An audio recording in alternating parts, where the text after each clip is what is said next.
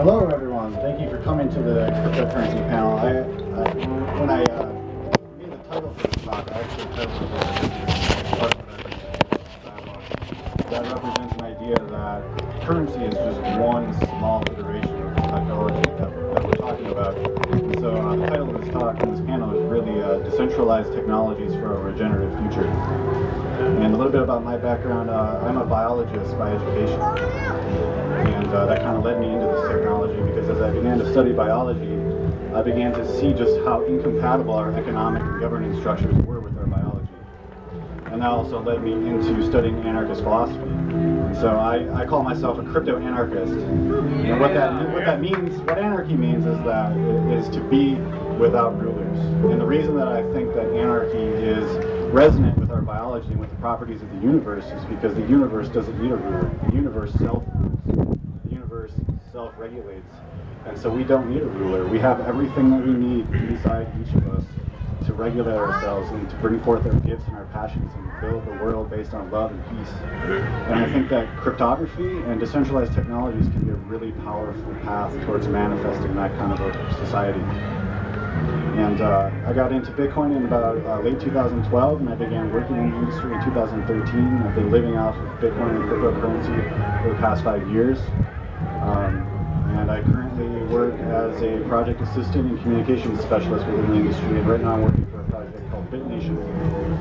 We are developing uh, decentralized software that incorporates a number of different decentralized technologies uh, such that we will eventually be able to bring to the market tools such that people can choose to, uh, such that such that people can create opt-in economic governance models. People can create models that they can consent to and, uh, in that way we can kind of rebuild our society uh, voluntarily ground up and be ready to catch each and every human being as the state continues to fail and crumble away. So that's kind of the stuff that I'll be talking about today. Yeah, thank you. That was beautiful. Um, this is great. I'm a soil scientist, so like a soil scientist and sociologist and a biologist talking to you about electronic digital currencies and economic systems.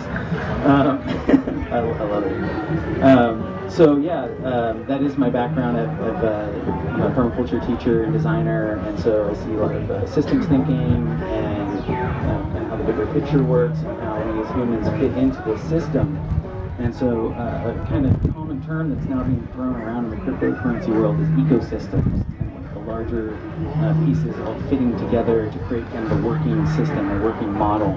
And um, it's kind of like a, a, digital metaphor that they kind of took to that word.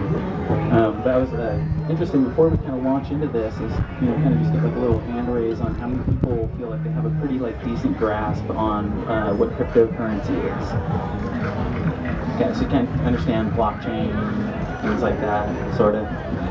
Yeah, maybe we can do kind of like a quick uh, run over, kind of our own little views. I'm sure we have our own little quick memes that we tell people about how it all works. Um, my favorite is, uh, you know, it's, it's basically a uh, decentralized peer-to-peer uh, banking system is how it started with Bitcoin. But the amazing technology that Bitcoin is running on is what's called blockchain, which is simply blocks of data in a chain. So they just keep tacking on, tacking on, tacking on, tacking on. It gets longer and longer and longer.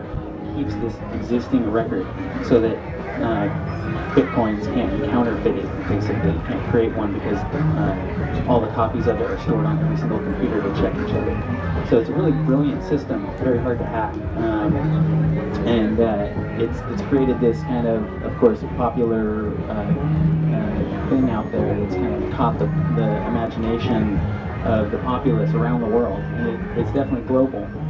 Um, and so what it's doing is using a certain algorithm, a, a, computer program that's running a certain code that kind of mimics like um, algorithms are kind of like mimicking natural systems. They're trying to come up with a code that kind of tells you how like you know rain falls or something on a piece of soil or something like that.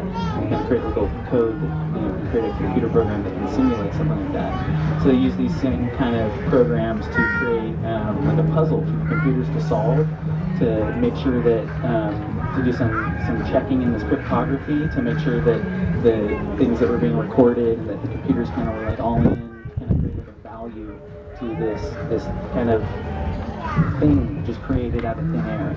And so, so the genius behind Bitcoin and as part of this whole uh, all these things that use blockchain is that it um, incentivized the creation of this computer network. So in order to record all this stuff, how do you what how do you pay people for the energy that their computer is using? Well, Bitcoin's like, well, we'll pay them in Bitcoin. So if you have a computer running on this node that's eating through electricity to try to win a Bitcoin, then it's uh, if it wins against all the other people trying to win a Bitcoin, then it gets rewarded in Bitcoins. So it's pretty ingenious way to kind of grow the network. Uh, so kind of based on human greed. Um, people wanting to earn something and get something, you know, and create something value. Um, but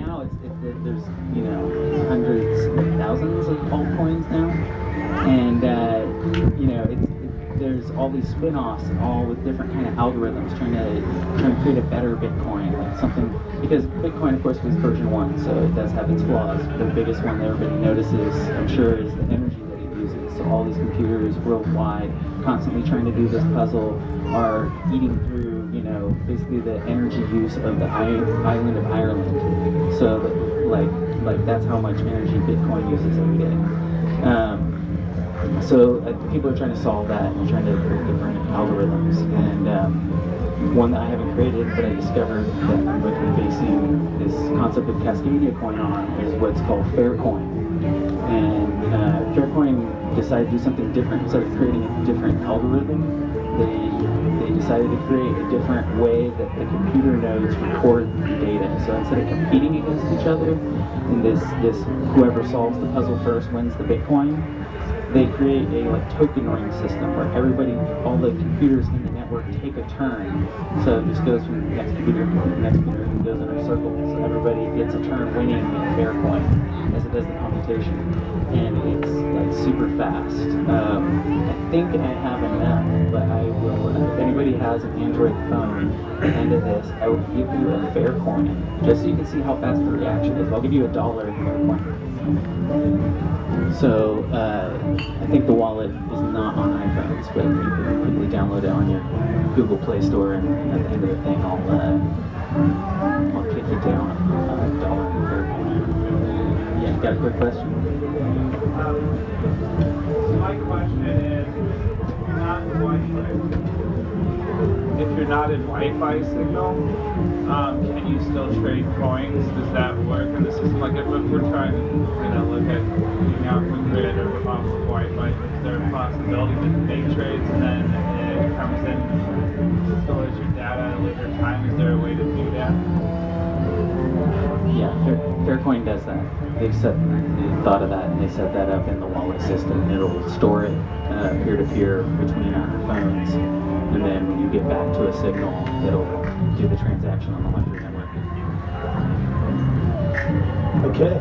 Uh, again, I'm not the tech guy, so uh, my focus in terms of cryptocurrency is and the blockchain uh, technology is that uh, each uh, transaction in a uh, with the blockchain technology uh, creates a unique uh, signature of that transaction, which in a sense actually brings us back to what actually uh, commerce is, which is the valuation of uh, exchange based on negotiated exchange at the time. So it brings brings us back and points us back to commerce being uniqueness that's related to each person who's involved in the transaction and the actual currency which represents the value which is negotiated in that transaction uh, is based on the people or the actual things that are being exchanged. So the difference between fiat currency, if you've heard that term, and real currency is that just that point.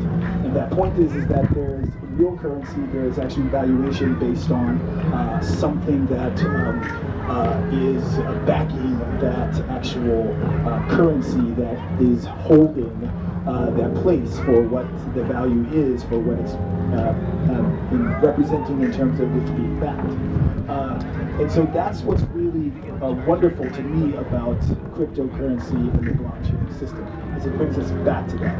And because uh, currency in general, right, uh, is better in the sense, in terms of the social uh, reality it, when it is based uh, within small groups, nodes, and the value of what is being placed as a holder is represented uh, and produced by that group versus a larger overall currency that like fiat currency where someone else actually dictates the value of that and then we uh, compare what we have to that dictated value.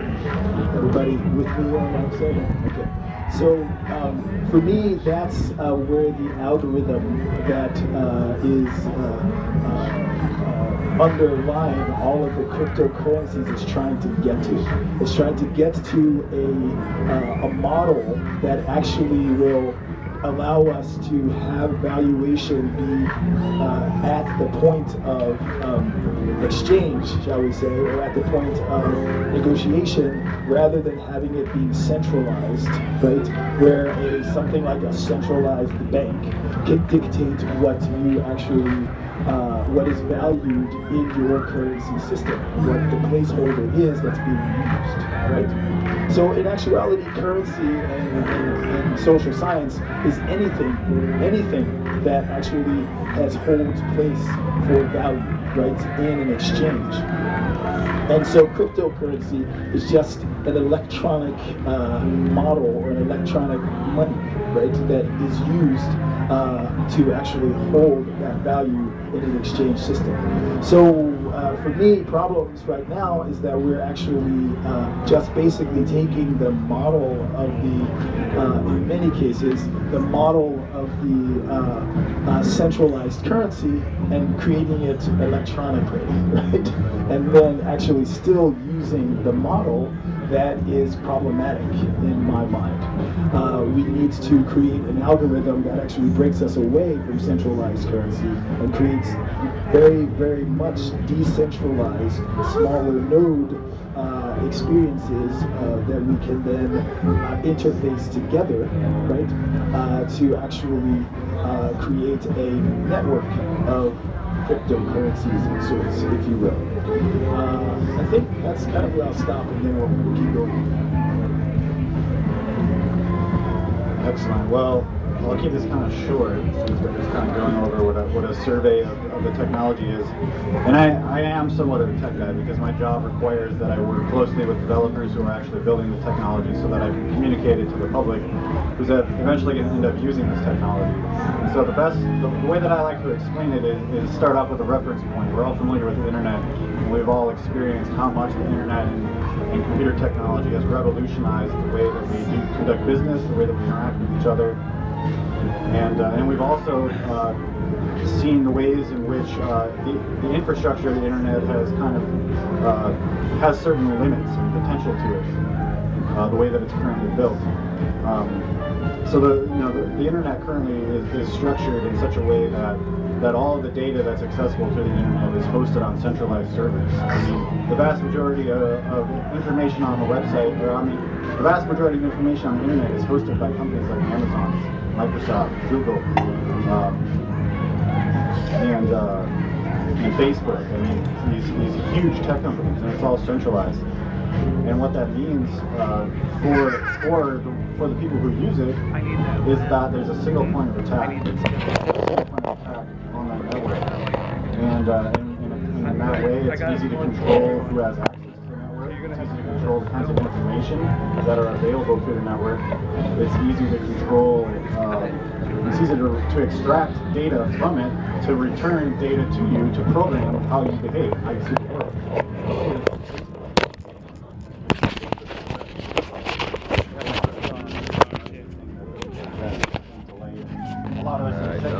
know that this has been going on for years and years and years, but it's now becoming public, part of public awareness and all of the centralized infrastructure uh, that is the internet is, is um, essentially serving the benefits of the existing power establishment.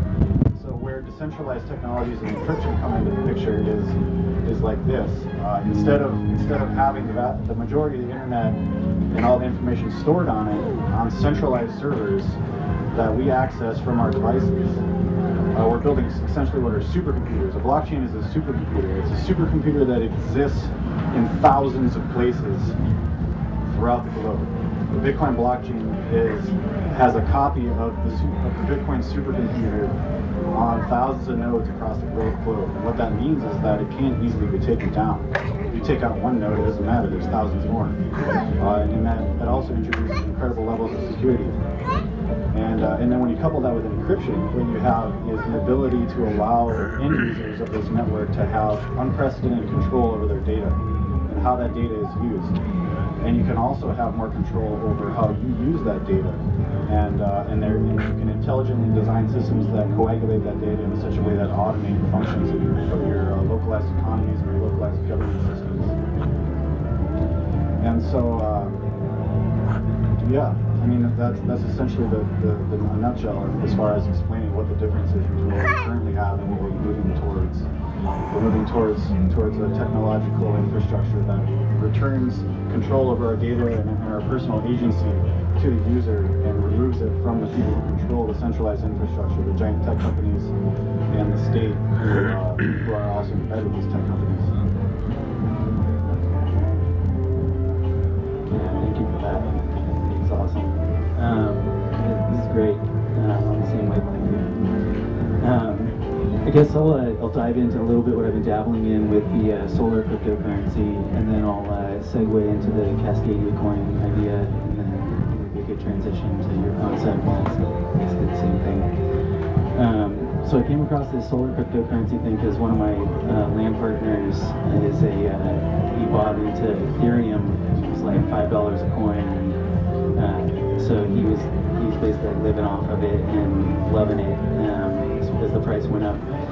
And uh, it was kind of like you know this imaginary thing. I'm like, what do you even buy with it? You know, Amazon gift card. Okay, you're just like feeding into the Amazon. Just like what the hell? You know, just like they're getting a little service fee too, aren't they? Oh yeah, okay. And uh, no, get to order everything off Amazon. And uh, as the cardboard boxes started piling up, I was thinking like, what, you know, what's the, uh, where, where, when can I go like store, walk into like a seed bank and like buy something with like cryptocurrency? And he's like, oh, I ordered this new shift card through Coinbase. Oh, okay, shift card, what's that? It's a credit card, it's a debit card for my cryptocurrency account. I was like, okay, let's see this.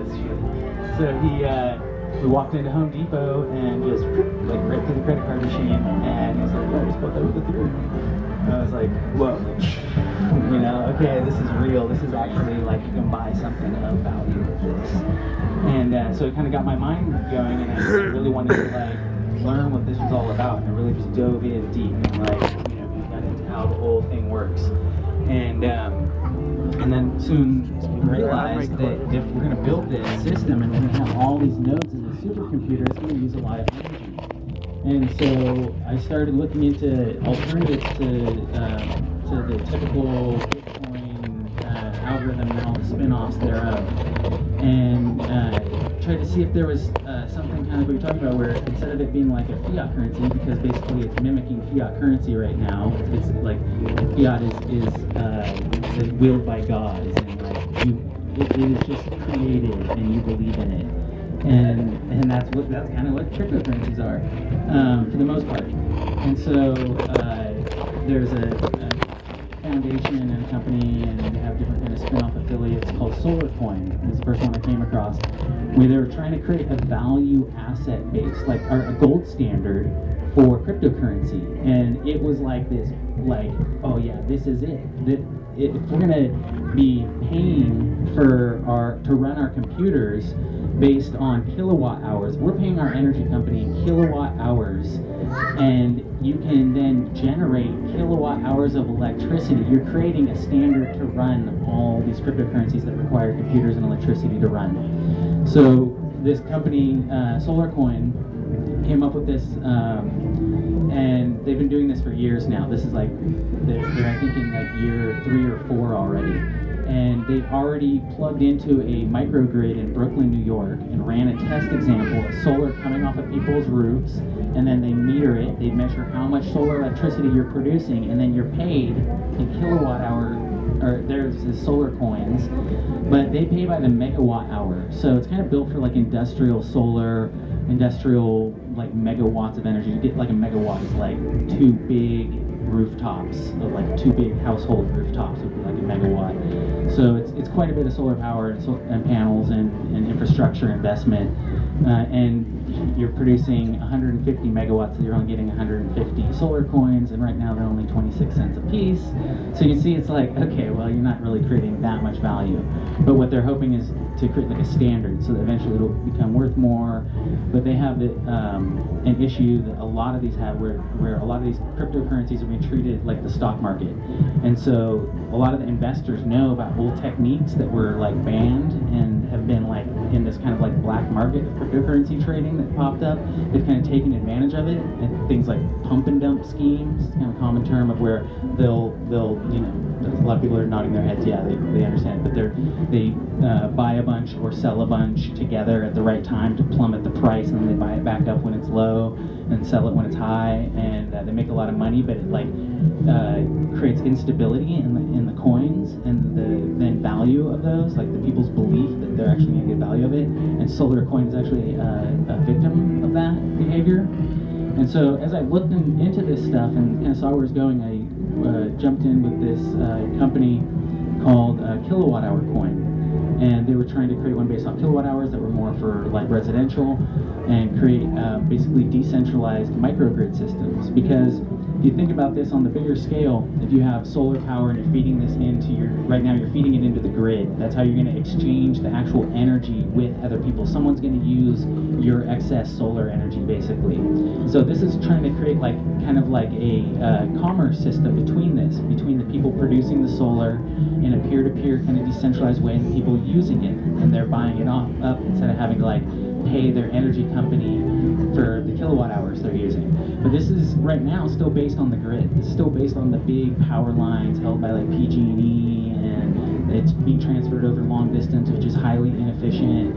And so what this is is it's basically a kind of like incentivization of trying to create microgrids, trying to decentralize our power system, which is like the most powerful thing we can all be doing is like taking the hands out of the power companies and putting it in our own neighbors' hands and exchanging energy in excess and use with our neighbors as closely as possible. And now this is all made available with other technologies like lithium ion batteries and um, things like that where we can actually store the power and use it when we need it. And so all this kind of got me into thinking about an old economic system that I had come across when I lived in the Bay Area called Baybucks. And Baybucks was an exchange system. It's a trade barter system between businesses only. So you can't just buy up Baybucks with US dollars. You can't just have an exchange. You have to have a business or do something. You have to produce a, a good resource or service. And then you get you start out with 500 Baybucks. So everybody starts on an equal footing and then that gives you something to buy other people's services, and it allows anybody who joins into the system to kind of like start feeding into the system and exchange back and forth. And and it's like there's nobody at the top like getting rich, like holding a bunch of A bucks. You know, there's like with some of these cryptocurrencies, like the people that start them hold on to a majority of the coins, hoping that the value will go up and that they're going to make the most from it. And um, they've been accused of some of the pumping and dumping. And uh, so this system. Um, of Baybucks, I thought, well, how can we apply this? And this is when I found out about Faircoin. This is when I came across Faircoin, which also has existed for years. And Faircoin is based on a cooperative system. So the price doesn't just go up, and go down, according to how many people buy them. They only release a certain amount of coins on the exchange at a time, so you can't flood the market with them. And the people cooperatively decide on the price of the coin. You as a member, as owning coins, can say how much in the with everybody else in a democratic voting system, which I think is also the amazing part about what BitNation is trying to do. And um, I signed up like three years ago with BitNation, and uh, I was like, how are they? This this is something maybe you can answer too. Is like I was thinking like, how are they going to solve the whole double ID, ID, like getting two wallets or multiple wallets or multiple votes? Like, how, how what stops me from getting multiple Faircoin wallets and then having like three votes? If you guys want to get one, because one wallet. And uh, BitNation did that with the, was it Notary Publics? You have to go to a notary public and you have to show them your ID and then you can get like a Bitcoin passport, basically, BitNation passport, sort of. We, we actually had a, with BitNation's uh, notary program, you didn't actually have to go to a physical person who was a notary. Uh, the technology took care of that itself. Sure, yes, close to my mouth, thank you. Um, yeah, so uh, BitNation's notary pr program was used in the uh, the Estonia e-residency program. I don't know how many of you heard of that, but uh, a number of years ago, Estonia decided that they wanted to open up residency and access to their governance services to anyone, whether or not you'd ever visited Estonia or not. And they were allowing people access to this digitally through the internet. And so they partnered with BitNation and they wanted to use our notarization services. And people, and so in this way, uh, people could notarize their doc, their citizenship citizenship documents with Estonia digitally uh, from anywhere in the world and become a resident of Estonia and achieve access to their governance services without having to see anyone, uh, without having to see a notary in person, without ever having to go to Estonia. Um, how would this compare? Do you know about proof of importance? Uh, proof of importance, where uh, the more you use the currency, the, the more likely you are to receive uh, rewards for helping people. Yeah. Uh, actually, the, the coin that we're creating, called Bruce, actually is the, a coin uh, for the festival um, world that actually is based, the algorithm is based on three different things. And the three different things are to ensure what you were talking about, the valuation is based on what we do and uh, and how we do it and how much we do it, right? So there's three basic um, uh, items or three basic units that create a coin and the coin base grows based on the the development of those units by the actual community itself versus uh, uh, fungibility, which is uh, what he was talking about when he's saying the only thing that makes a dollar valuable is the fact that it's exchangeable. Just the mere fact that you can somebody somewhere in the world may want it, right? Versus something that is uh, unitizing it and creating value because of something that's being done or because someone actually needs something that that thing represents, right? And so, and I'll go into detail with this in my other talk later because I don't want to take too much time up, but uh, we actually, uh, contribution is the first unit, which you were talking about, uh, about the other uh, fair coin, is that you have to contribute something that then will be wanted, right? So uh, you have to contribute something. So in the festival world, as you see, we all contribute things to the uh, to the events called festivals, right? And if it's something that's not wanted, like uh, a bucket of crap, uh, it's not going to have any value in the system.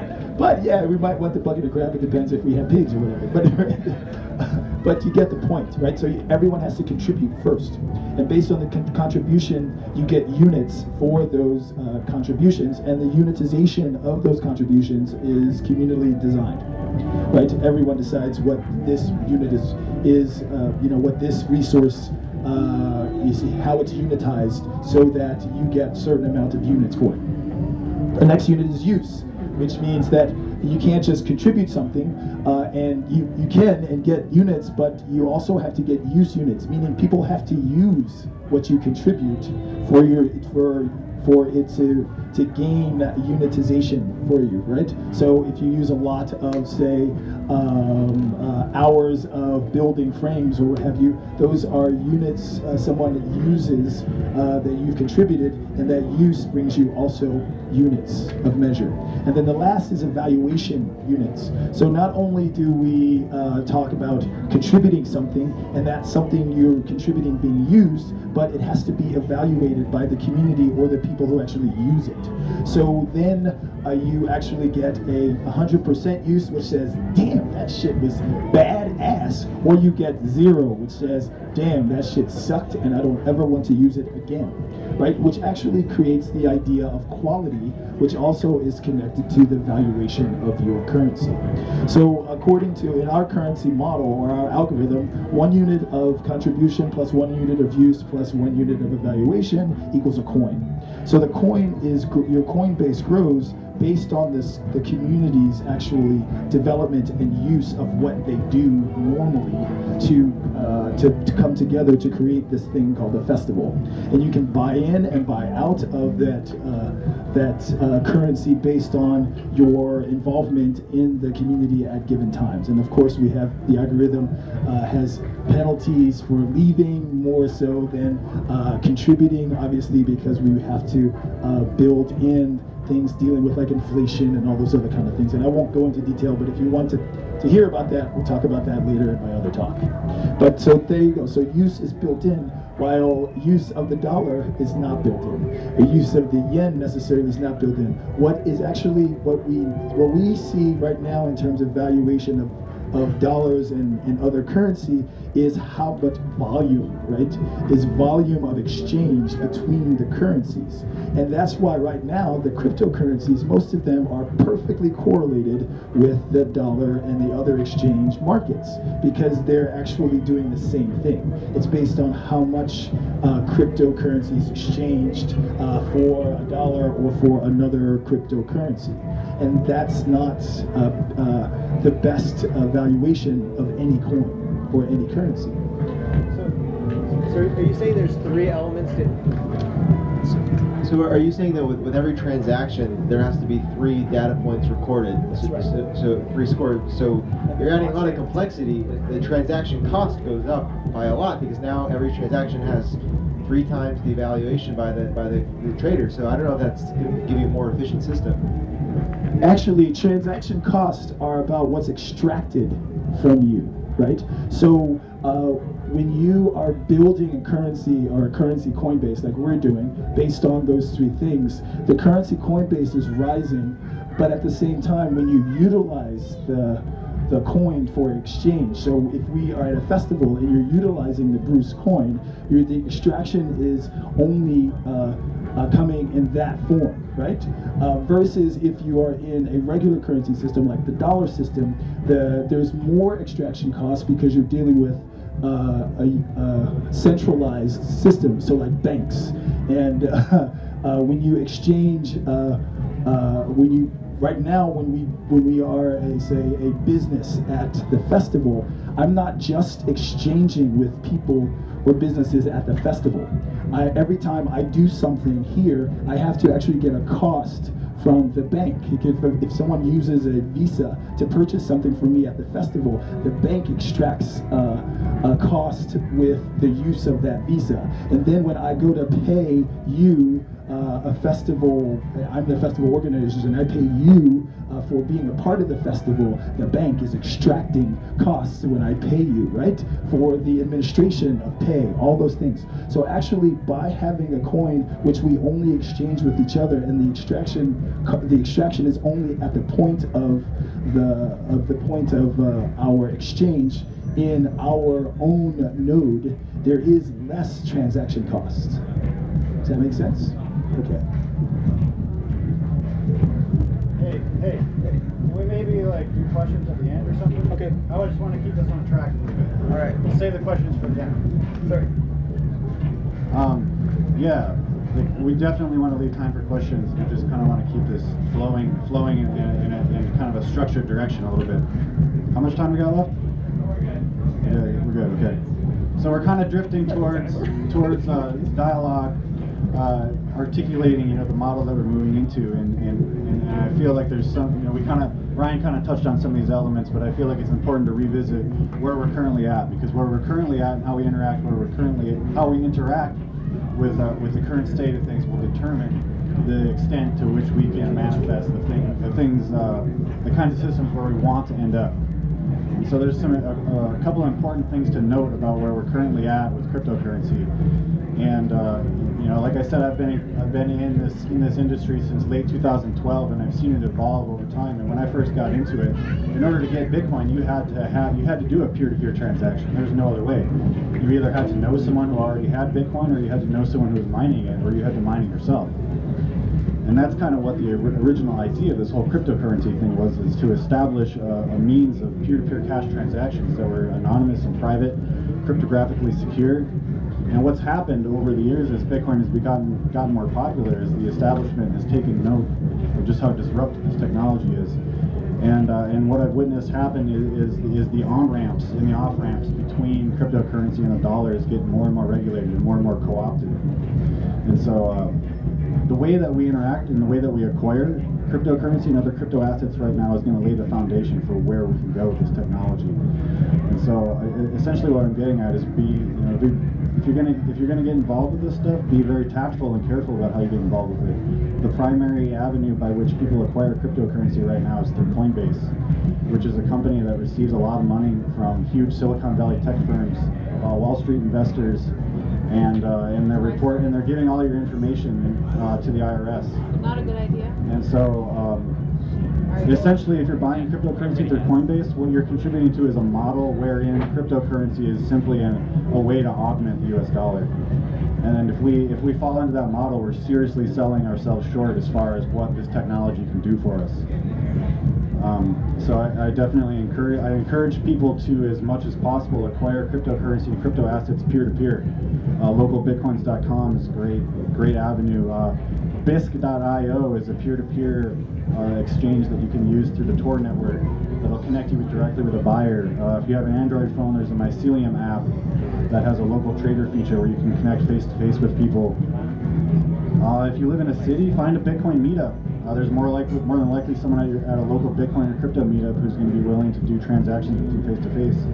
Uh, I live in Ashland, Oregon, and, and actually in Ashland, there is uh, there's a gold dealer who will sell you cryptocurrency uh, for a fee, uh, a large fee. But I mean, it's it's kind of worth it for the privacy of that transaction. And so these kinds of outlets are popping up all over the place. And these are the these are the kinds of outlets that we want to support because that kind of foundational model as far as uh, maintaining our privacy, our financial privacy as we get into the cryptocurrency ecosystem is going to allow us to retain as much power as we need to build this system out to be a, a kind of like a sovereign, self-sustaining uh, economy that can catch us as the state and, and, the existing economic paradigm continues to crumble.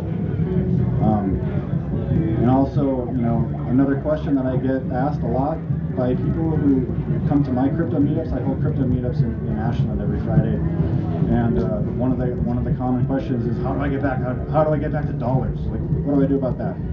And uh, you know, you know, I, I got I have to meet people where they're at, you know, because right, people are getting this narrative uh, from the mainstream media that you know this is a profit vehicle, it's a speculative vehicle that people have been using to generate wealth and generate profit and cash back out into U.S. dollars, and that's all great.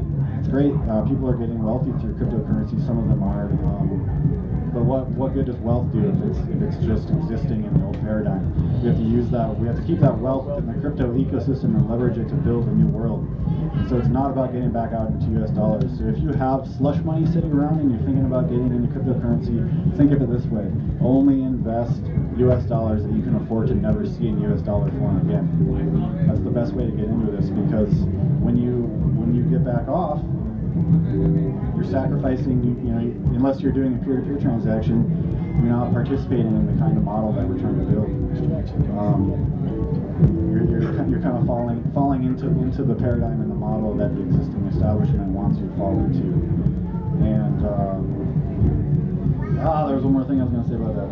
It slipped in my mind.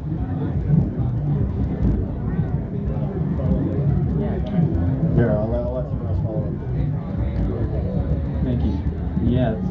So this, this is kind of the part of the amazing thing about this technology is that it's a it's basically a disruptive technology, and and yeah, the capitalist system, Babylon system is basically an extractive system. It's trying to extract resources and funnel it up to the top of the pyramid, right? Giant pyramid scheme. So the, what we're trying to do is, is flip that on, on its head and move everything out into the more decentralized system where it can be spread out energy, the, the value, the monetary system. And so part of this uh, the centralization of Bitcoin is kind of like what, what the centralization system tries to do. It always tries to take things that maybe have power and try to centralize it. And so part of this on-ramp, off-ramp thing of like Coinbase being the most popular exchange from and to US dollars and the IRS is tracking that. But just it you don't have to just kind of like give that up. It's a great baby step into this world and introduction into it. but you know, it, just be careful when you're dealing with thousands of dollars, or you're feeling like hyped up about this, or something like that, and you feel like you can use this to make of money. Um, because the caveat to all of this this bigger system and Bitcoin being built is nobody knows who built it. There's the Satoshi Nakamoto theories out there basically because nobody knows if it was actually this one single person, a group of hackers, anonymous, the government, whatever. Nobody nobody knows who started Bitcoin. So it's, it's kind of this like thing. And my favorite theory is there's a guy named uh, Quinn Michaels who's uh, he's got this like awesome AI created Bitcoin theory, where I mentioned at the beginning that uh, Bitcoin kind of is motivated by human greed. So his theory is that the AI in its early forms in 2008 and 2009 figured out a way to like use human greed to create its neural net. So we're basically building Skynet with, with our our, our uh, unstoppable Bitcoin nodal network. Yeah. Uh, it's kind of creepy. Uh, he's, he's fun to. Uh, you should definitely check out his YouTube videos. It's it's freaking um, Quinn Michaels. Uh, it's it's pretty amazing because I can't really refute some of the things he says.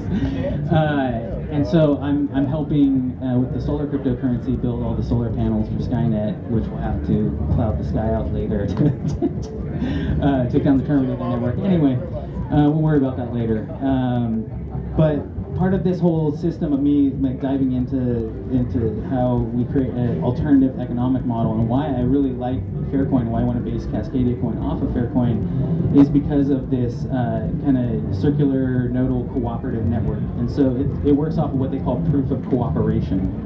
It, that's their little term. A lot of these altcoins all develop some sort of alternative algorithm call it a proof of something because the original one was proof of work. That's what Bitcoin works off of, is like how much work your computer's doing.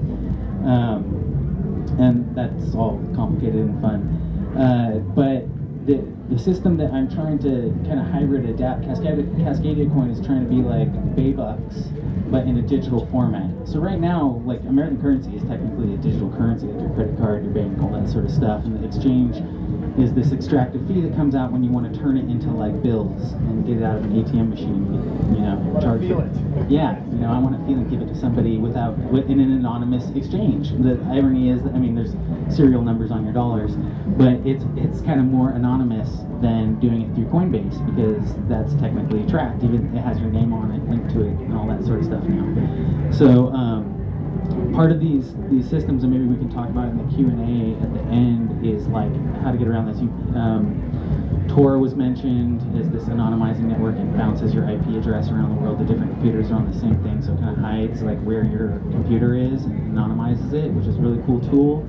Um, there's whole systems where you can get a USB card and or USB uh, flash drive, and you plug it in and you boot from that. That's your hard drive, and you can run a totally anonymous system that when you shut your computer down, everything erases, so nothing is ever saved.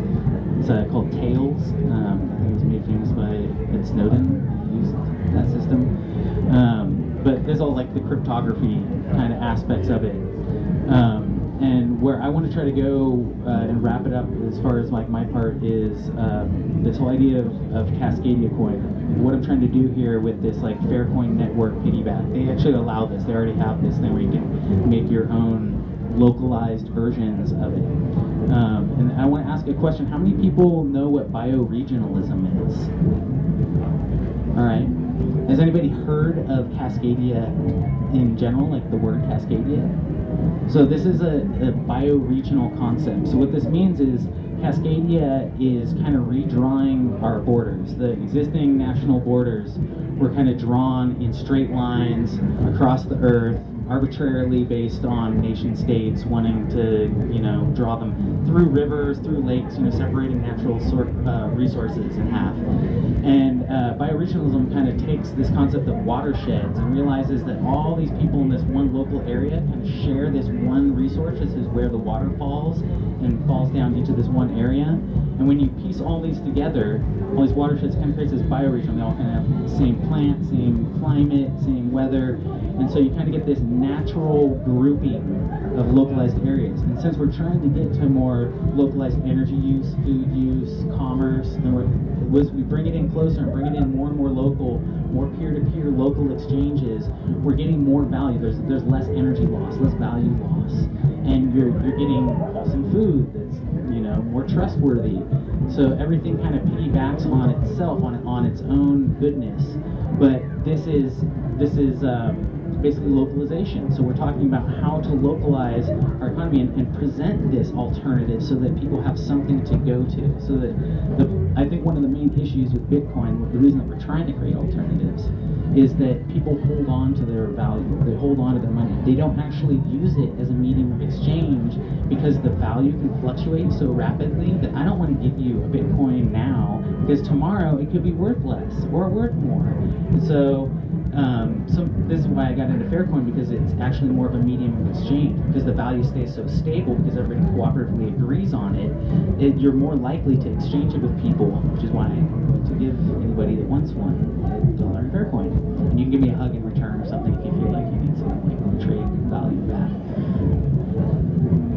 Sweet. Uh, I think uh, what's really the key word for me in order to try to, to wrap, wrap my piece of it is worth. He said, you know, what people think their dollar is worth or what people think their currency is worth. And, and I think uh, right now we've been duped to think that worth means at the, what moment its value is based on the market value, which again, uh, I said before, is based on how much volume it's been used or exchanged uh, into something else, right? And that's not really what worth is. Worth is really, in our book, uh, Social Science, what is its usefulness is and, and uh, what people really who are actually using it at the user, at the end user point, right, actually see it um, as, as uh, something that's useful or something that they basically uh, give value to. So money in itself is not, has no inherent value. Those pieces of paper that we use or those uh, coins that don't even have silver in them anymore, but have the, uh, the, the value of the valuable materials has been extracted by our wonderful government, right? Uh, don't have value in itself. It's us believing that they have value that actually the centralized system is banking on, right? To, to, to make it, to use a better term, right? They are banking on us actually using them. So like he says, the goal is not to change back to dollars, but to stop using dollars and to create an alternative to using dollars. And all of us sitting here want us to do that. And I want you to do that by first understanding that you, your exchange, those peer-to-peer -peer network exchanges are where value is created, right? And we need to create that value and then don't give it up anymore. We need to basically say, hey, uh, this is an exchange that I'm going to have with you and, and there's a difference between direct exchange, where I'm saying I'm giving you something and you give me something right away, because that's where the extraction costs happen a lot. Right? But instead, think about generalized exchange, where what he's saying, if you uh, take that slush money and put it into, you know, a cryptocurrency and not think about it changing it to dollars again, you're actually thinking in a generalized exchange way. That's basically somewhere along the line, this is going to help all of the people who are a part of an alternative system there where we don't have to use dollars and get constantly extracted the resources out of our pockets, right? Or our communities. And that's really where we want to go as a social scientist. That's what cooperative uh, self-directed community models are all about. And that's what I think uh, is important in terms of understanding why cryptocurrency has to be developed in a way that's going to take us out of the uh, centralized model. Okay, I remember what I was going to say at the end of my last speaking opportunity. I just wanted I, I wanted to draw your attention to the fact that, uh, or to the idea, the possibility that uh, people who, who are selling Bitcoin right now, more than likely you're selling it to a bank. Think about that. That's one incredibly powerful vector by which the existing establishment can kind of co-opt this technology and, its potential uh, to bring about a better world is by buying it all up. So if you have Bitcoin, don't sell it because you're selling it to a banker. uh, you know, if you if you want to use it as a, as a form of currency, do it in peer-to-peer -peer form. Uh, don't sell your crypto to a banker. It's the worst thing you could possibly do. Uh, with that said, uh, I'm going to give my little my little spiel about what BitNation is doing. It, it plays off the back of what uh, what Dr. Life here said he's doing with his project uh, quite quite a bit. Um, and it's it, the fundamental component of what BitNation is doing revolves around a technology called smart contracts, which is a kind of code that lives on a blockchain, and, uh, it's it, it's essentially like a conditional set of code. So, if, for example, if conditions A, B, and C are met, then uh, acts D, E, and F happen. And so you can kind of code actions and interactions into these contracts that uh, you can consent to, that, that parties entering, entering into these contracts can consent to. And you can look at the code and, and audit it and verify that it's going to do what, you're gonna, what you want it to do, and it'll do it. And so this is the fundamental technological component of what BitNation is building. And what we are building is a, a software application that will allow people to create uh, economies, which we're calling nations, but it's really just an economic structure. And you can customize your economic structure to meet the needs of your community and who you want to attract into your economy or into your nation. And then you can also implement government or governance uh, modalities into it. Uh, there's, you know, there's right now we have a, a, few template options as far as governance modalities that you can implement into the nation, but uh, as, as the software gets built out, you'll be able to customize that. And you can also customize your enforcement mechanisms um, that exist within your economies and within your governance structures. And then we have a reputation system, which is a lot like what uh, what Dr. Life was talking about a, a few minutes ago, uh, where there's there's three different aspects to the reputation system. Or actually, I mean, there, there's three right now in our white paper, but we're building out five. And it's really interesting because what the, what this token system does is it incentivizes people.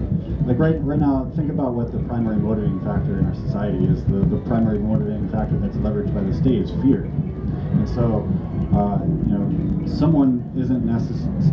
The motivating factor is fear of what might happen if you do this thing that the state says is bad. But the repercussions don't actually come to you until you've actually already done it. So it's kind of really a, a, weird, twisted motivational principle. And so what we're trying to do is build systems that incentivize people beforehand to act in such a way that people are going to like, that's going to benefit the whole, and reward that kind of behavior. And so we're uh, we're tokenizing reputation. So if you're an individual and you have an interaction with someone and, and it's a positive interaction, uh, you get a token for that. If you're uh, a nation and you've developed a, a really solid governance model and other uh, new nations like that and they see that and they want to replicate it, you get rewarded for that. If you're an arbitrator in our system uh, who's kind of handling conflicts between people and you do it efficiently and in ways that people like, you'll get rewarded for that. And so those are the, pre, the three primary uh, tokens that, that are uh, that exist within our platform, and they're non-tradable because you know think about what would happen in a system if you could if you could sell your reputation. It, can, it completely defeats the whole thing, right? So you can't sell your reputation, but once you uh, accumulate a certain amount of these reputation tokens, you can exchange them for money. You can exchange them for a token that is tradable, and then and because that token is tradable, it's all it's the token that's required to pay for services within the platform, and it's also the token that is uh, rewarded to people for participating in the platform. So we're creating a closed loop economy. What you get in gets put back into your what you extract or what you earn from your economy gets put back into it. It's a closed loop economy. And then also we have two other ways to tokenize interactions. Uh, one is proof of selvage and one is proof of weft. And these are these are sewing terms. So selvage is kind of like the stitching at the edge of the cloth that holds everything together. And the weft is the substance of what's been sewn together. And so if you're uh, a nation or, or an individual that's demonstrating interactions that prove to be foundational to your nation, you know, maybe you're maybe you're offering security services for your nation or for your community, and, and, and the citizens of your nation really feel like that's a foundational component. And there is uh, altcoins like Sexcoin and things like that that are meant for like the pornography industry and other alternative economies that are extremely web-based. Um, and then the reason I actually got into this whole idea of piggybacking uh, Cascadia coin onto Faircoin was because of an example of what happened in uh, Catalonia. So in Spain, the revolution that was happening there in Spain was fueled by uh, this uh, alternative currency called ECOS, E-C-O-S, that was this um, kind of Drupal platform layer on top of Faircoin. So it was it was Faircoin creating a local base because they realize if there's ever going to be a break off or something from that centralized banking system and government, or if people in alternative economies like sex workers are going to ever be able to like go down the street and buy food, it's going to be it has to be the local businesses where they are exchanging and taking that. And I want to make that clear. Like that should be a very important point that people should take home. If you have a business or anything like like her booth and and stuff like that, that's extremely important that people actually take cryptocurrencies, you know, that they believe in or that are like you know are enforcing these kind of ideas. Right now, like she's uh, exchanging Bitcoin because that's the most popular, and you can basically exchange Bitcoin for anything else. So. quick, uh, I, I, my point to that would just be, um, I am a believer that we cannot just use the cryptocurrency to actually change the, the political structure. But we need to, as cryptocurrency owners and people who are involved in alternate currency nodes, come together as a block to actually do political change. So we, right, we need to actually use this as political power. Part about it coming together as a community to solve the problem that we've talked about. I mean, it sounds like the work that you're doing and the work that you're doing. We have a. Yeah, we have a plan. Yes. All right, so I'm going to make this question as simple and universal so it applies to as many people as possible. Uh, when, when building a, a, a, a system that needs multiple tokens, so you describe number of tokens. In my case, I need an equity token as well as a exchange token. Should that be on the same blockchain for both the tokens, or should the two systems be on different, or two or more systems be on different blockchains?